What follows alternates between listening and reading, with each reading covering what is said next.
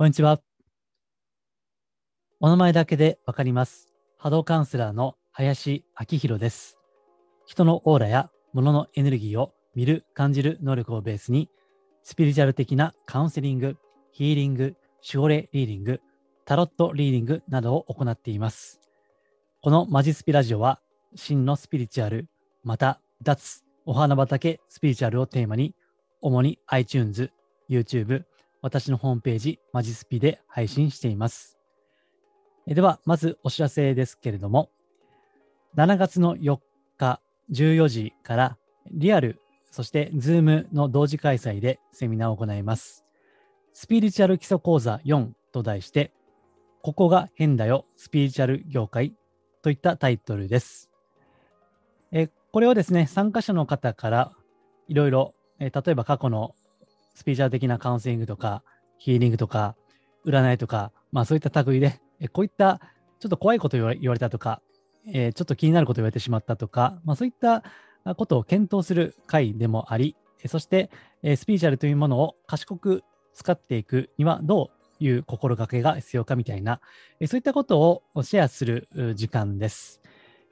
詳しくはホームページマジスピで載っていますので、えーこの言葉でけマジスピで検索していただいてご覧いただければと思います。はい。えでは、え守護霊リーディングは2回続きましたけども、え今回からあ通常のレギュラー会に戻っていきます。で今回のテーマですね。スピリチュアル的な親孝行とは何か？スピリチュアル的な親孝行とは何か？というテーマで話をいたします。そうですね。今日のテーマは、あこんな人におすすめかなと思います。え例えば、あんまり最近親に感謝ができていないなとか、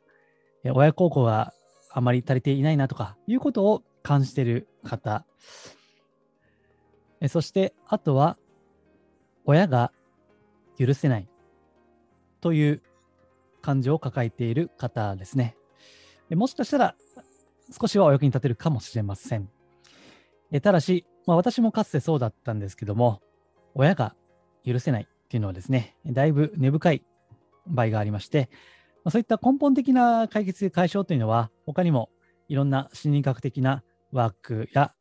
ヒーリングとか、いろんなカウンセリングもあります。えですから、まあ、そういったものも場合によっては使う必要があるのかなというふうに感じていますが、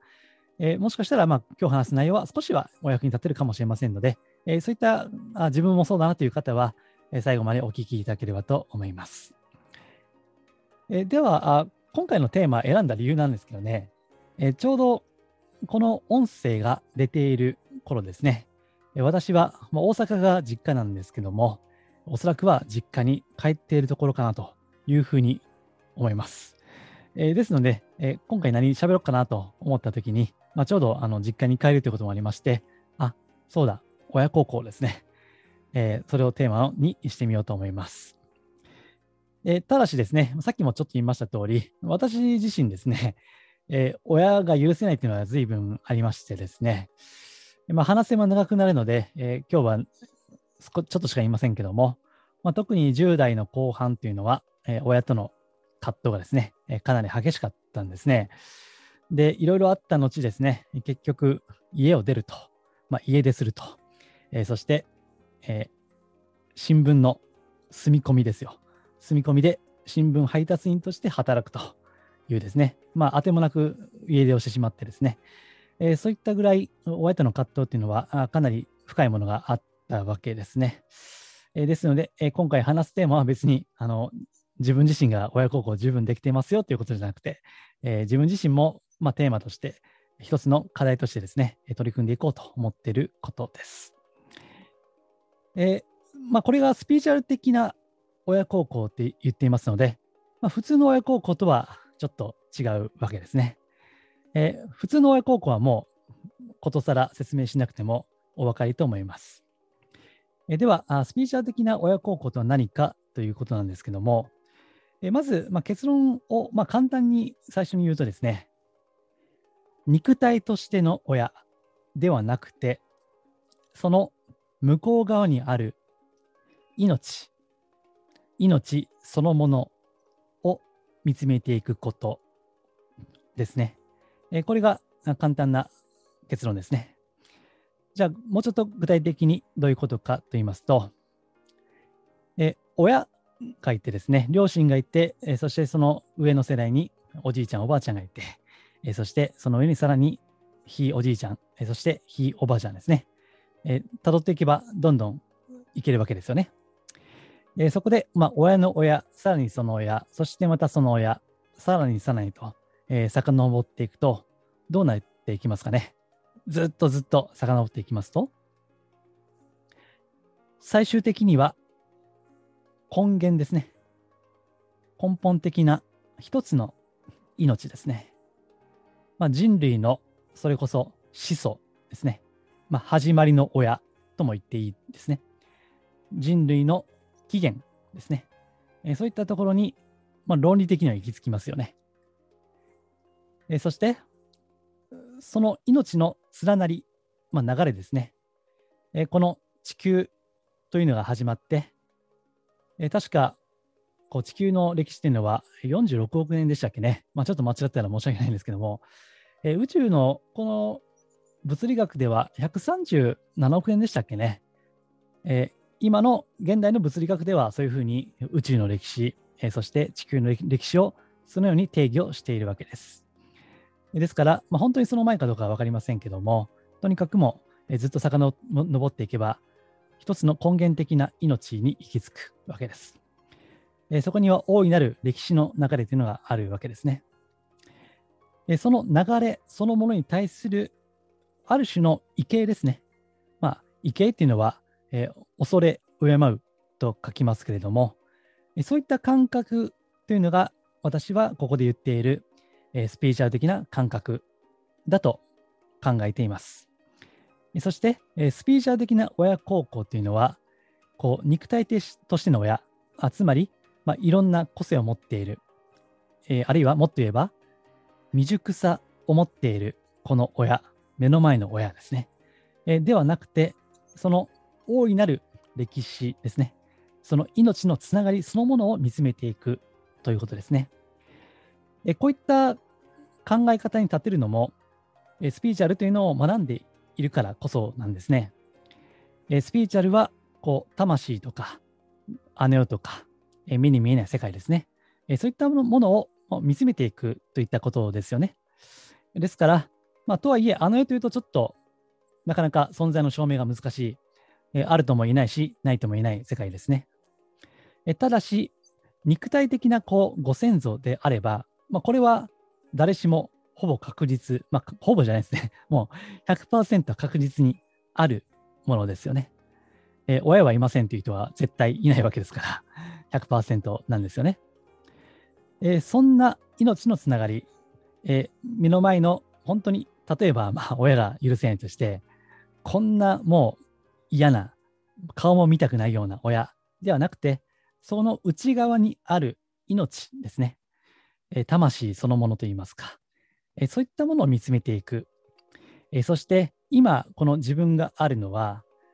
えこう地上的な、こう現実的な価値観をさておいて、えこの親のおかげですよね。ですから、えその好き嫌いの判断は一回横に置いて、あくまで大いなる命ですね。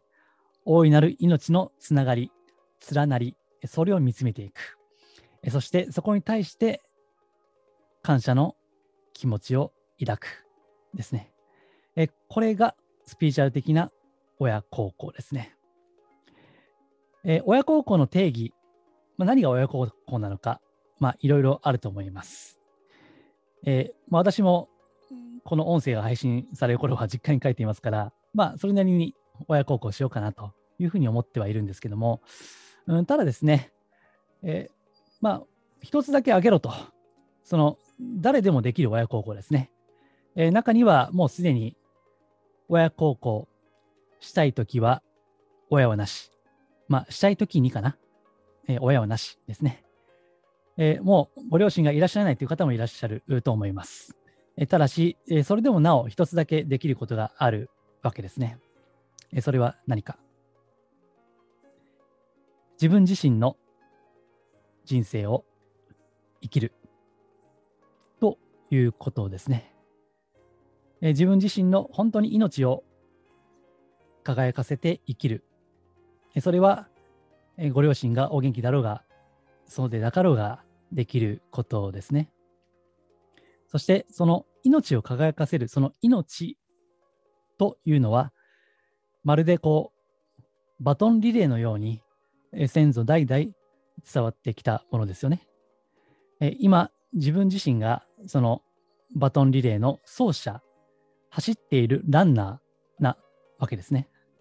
ですから、人間一人の命を考えれば、まあ、せいぜい長く生きても、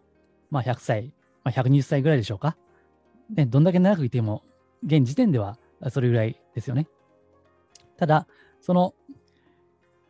死ねば終わるような、100年に満たないような儚い命ではなくて、えー、もう無限とも言えるような、その先祖代々のつながりですね。えー、それをこう深く、うん、スピーチュアルを学んでいるからこそ、深く、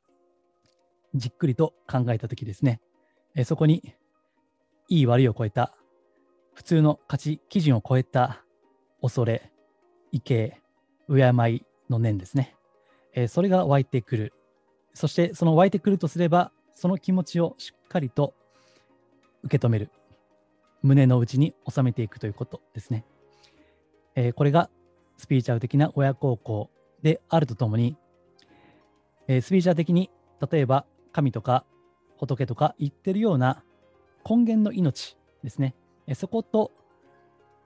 スピーチャル的につながっていく考え方ですね。その感謝というものを通じて、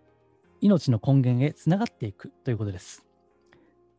これができるということが、私はスピーチャルをこう深く学んでいるか否か、一つの基準ではないかなと思うわけです。では、じゃあもしそういうことをしたらどうなるのかと。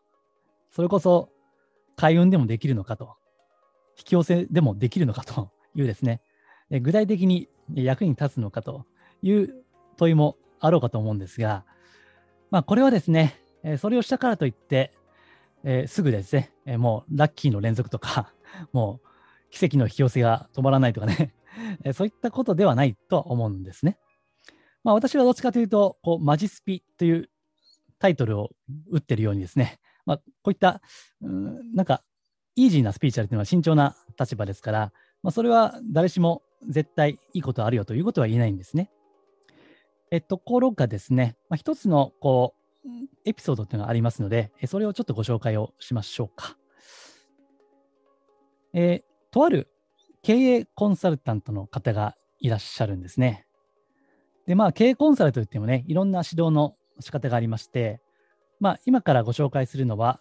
ちょっと今言った内容にぴったり即している部分なんですね。でそれは何かというと、えー、例えば、まあ、企業の業績がうまくいかないといったときですね。普通であれば、その例えば人事とか、その経営の体制とか、マネジメントとか、そういったね、ことをこう改善していくと思うんですけども、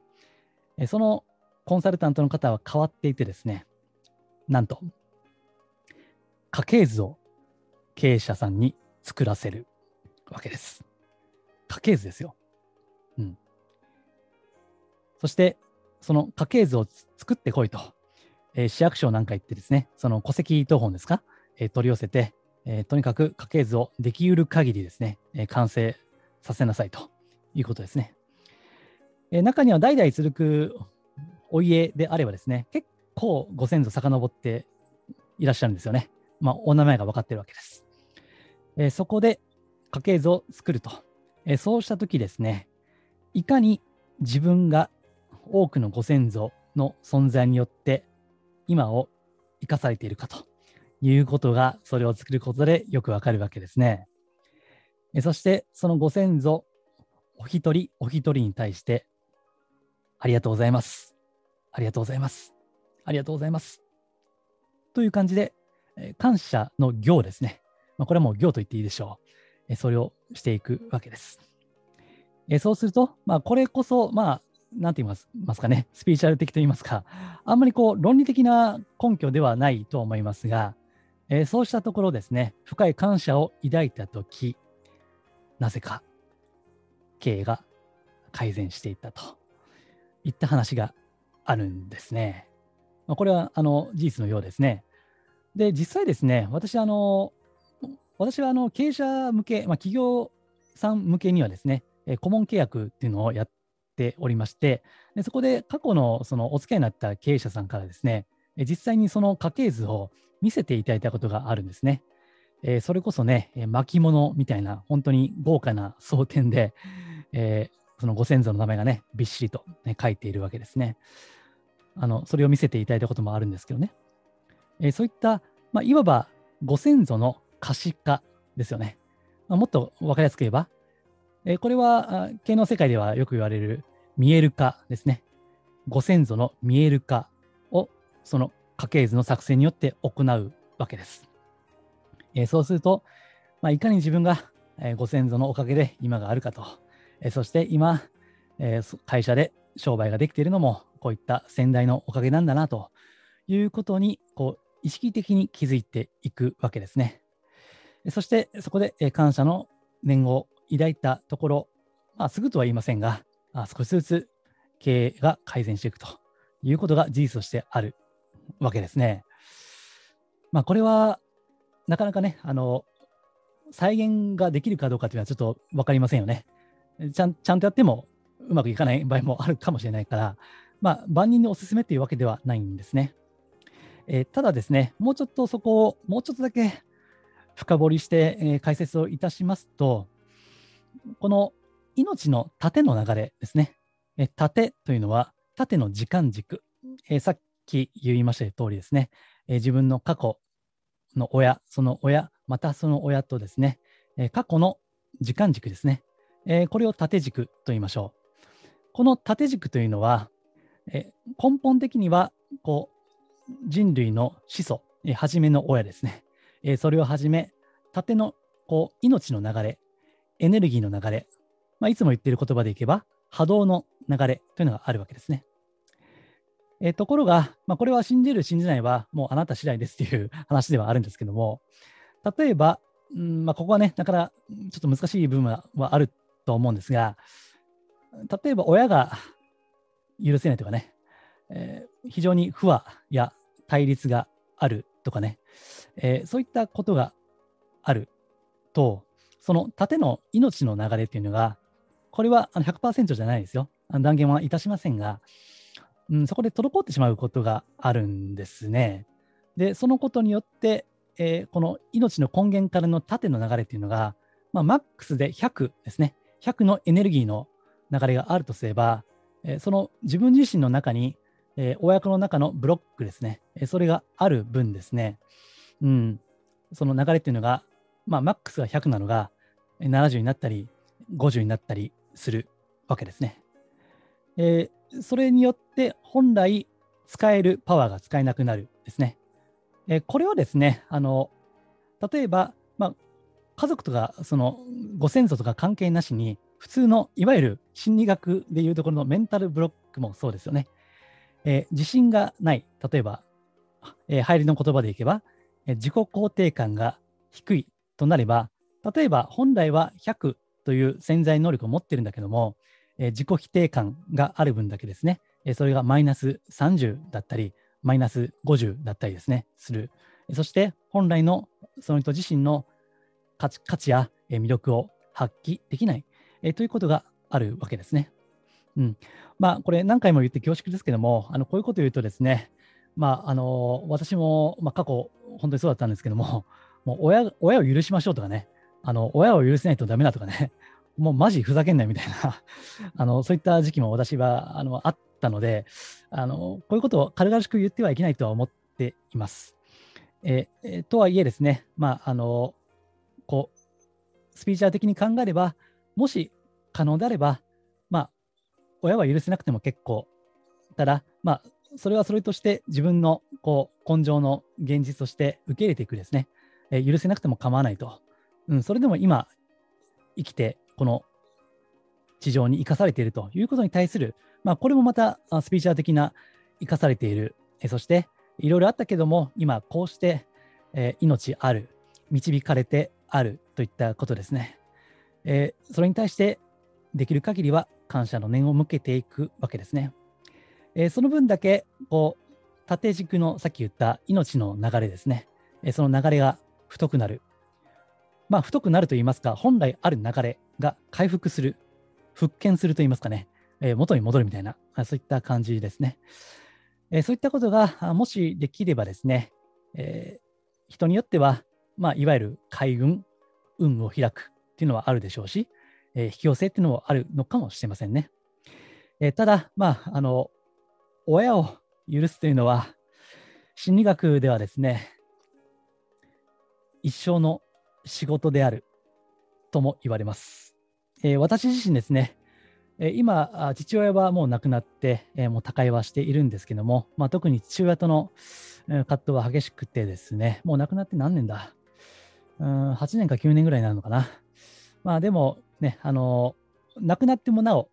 親子の関係は続くわけです。えー、私はまあ こういったちょっと変わった仕事をしているっていうのもありますけどね、えー、今でも他界しても、えー、父との心の中での対話は続いていくわけですね。えもちろん完璧にこう和解をしているかといえばそれは分かりませんね。まあ気持ちの上ではある程度はいけたんじゃないかなとは思っていますけども、まあ、自分にはねあの甘いですからね、まあ、本当のところは分からないわけです。ですからさっき言った、親への許しというのは一生の仕事である。えそして人によってはそれをすることだけが人生の根性の使命でありテーマである場合もあるわけです。ですから、そういった方はですね、非常に、まハードな過程を、まあ、それこそね、スピーチャー的な表現をすれば、選んで生まれてくるわけですね。ですから、あの本当ね、すみませんあの。これを聞いて、ちょっと不快に感じる方がいらっしゃれば申し訳ないんですけども、簡単ではないといういうことを承知の上で、えこういったことをお伝えをしております。えもし、え可能であればあ、自分の命がどこから来たのかというですね、えこれはあのこの肉体としての親ですね、それを抜きにして、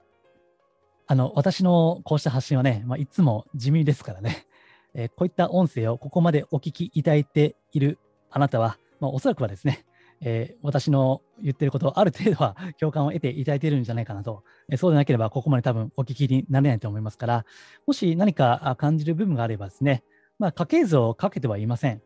えー、少しあの静かに目を閉じて、えそれこそ瞑想の習慣などある方は、そういったこともしていただいたりしながら、え深呼吸をしてですね、え自分の命がどこからやってきたのかということですね、えそれを考えてみる。えそうするとですね、え今生かされてある、導かれてあるということの、その、うん、不思議さといいますか、尊さといいますか、そういうことに気づく機会になるかもしれません。えー、ぜひご参考にしていただければと思います。えまたですね、今回は親孝行、そしてまだ感謝がテーマになりましたけども、えこれたまたまなんですけども、え今ブログ、この発信してる時ですね、ブログで過去3回にわたって感謝について取り上げています。えー、感謝には5つの種類があるということを述べています。えー、この親孝行に関してはこのブログには書いていませんので、もしよければ合わせて私のホームページ、マジスピをご覧いただいて、えトップページから最新のブログが見れますのでね、えそこで感謝について一緒に考える機会としていただければ幸いです。えまたですね、また別のことは毎週週末発行のメールマガジンでも述べていますので、よければそちらからご登録いただいても嬉しいです。はい。では、今回は以上です。えー、最後に余談ですけども、えっ、ー、と、久々に実家に帰るんでね、えー、まず、え高校の時の友人に会います。えもう、うん、5、6年ぶりですかね、に会って、あとは、え高校時代の恩師にも会います。え恩師はもう10年ぶりぐらいですかね。まあ、あの今回私は、まあ、さっき今日はあの親孝行の話しましたけども、もうちょっと手前のですね、えー、自分自身のこう10代の半ばぐらいからの今までを振り返るために、ちょっと、うん、あの生まれ、子供の時に育った町とかですね、行ってみようかなと思います。でそこで自分自身の、まあ、根性の数十年ですね、えその振り返りをしたいなというふうに思っています。え、ただ、今回のテーマはそれよりもっと前ですね という話ですので、まあ、いずれにしてもそういった、え、時折過去を振り返るというのは非常に大事かと思いますので、えー、ぜひご参考にしてください。はい。では、今回は以上です。ありがとうございます。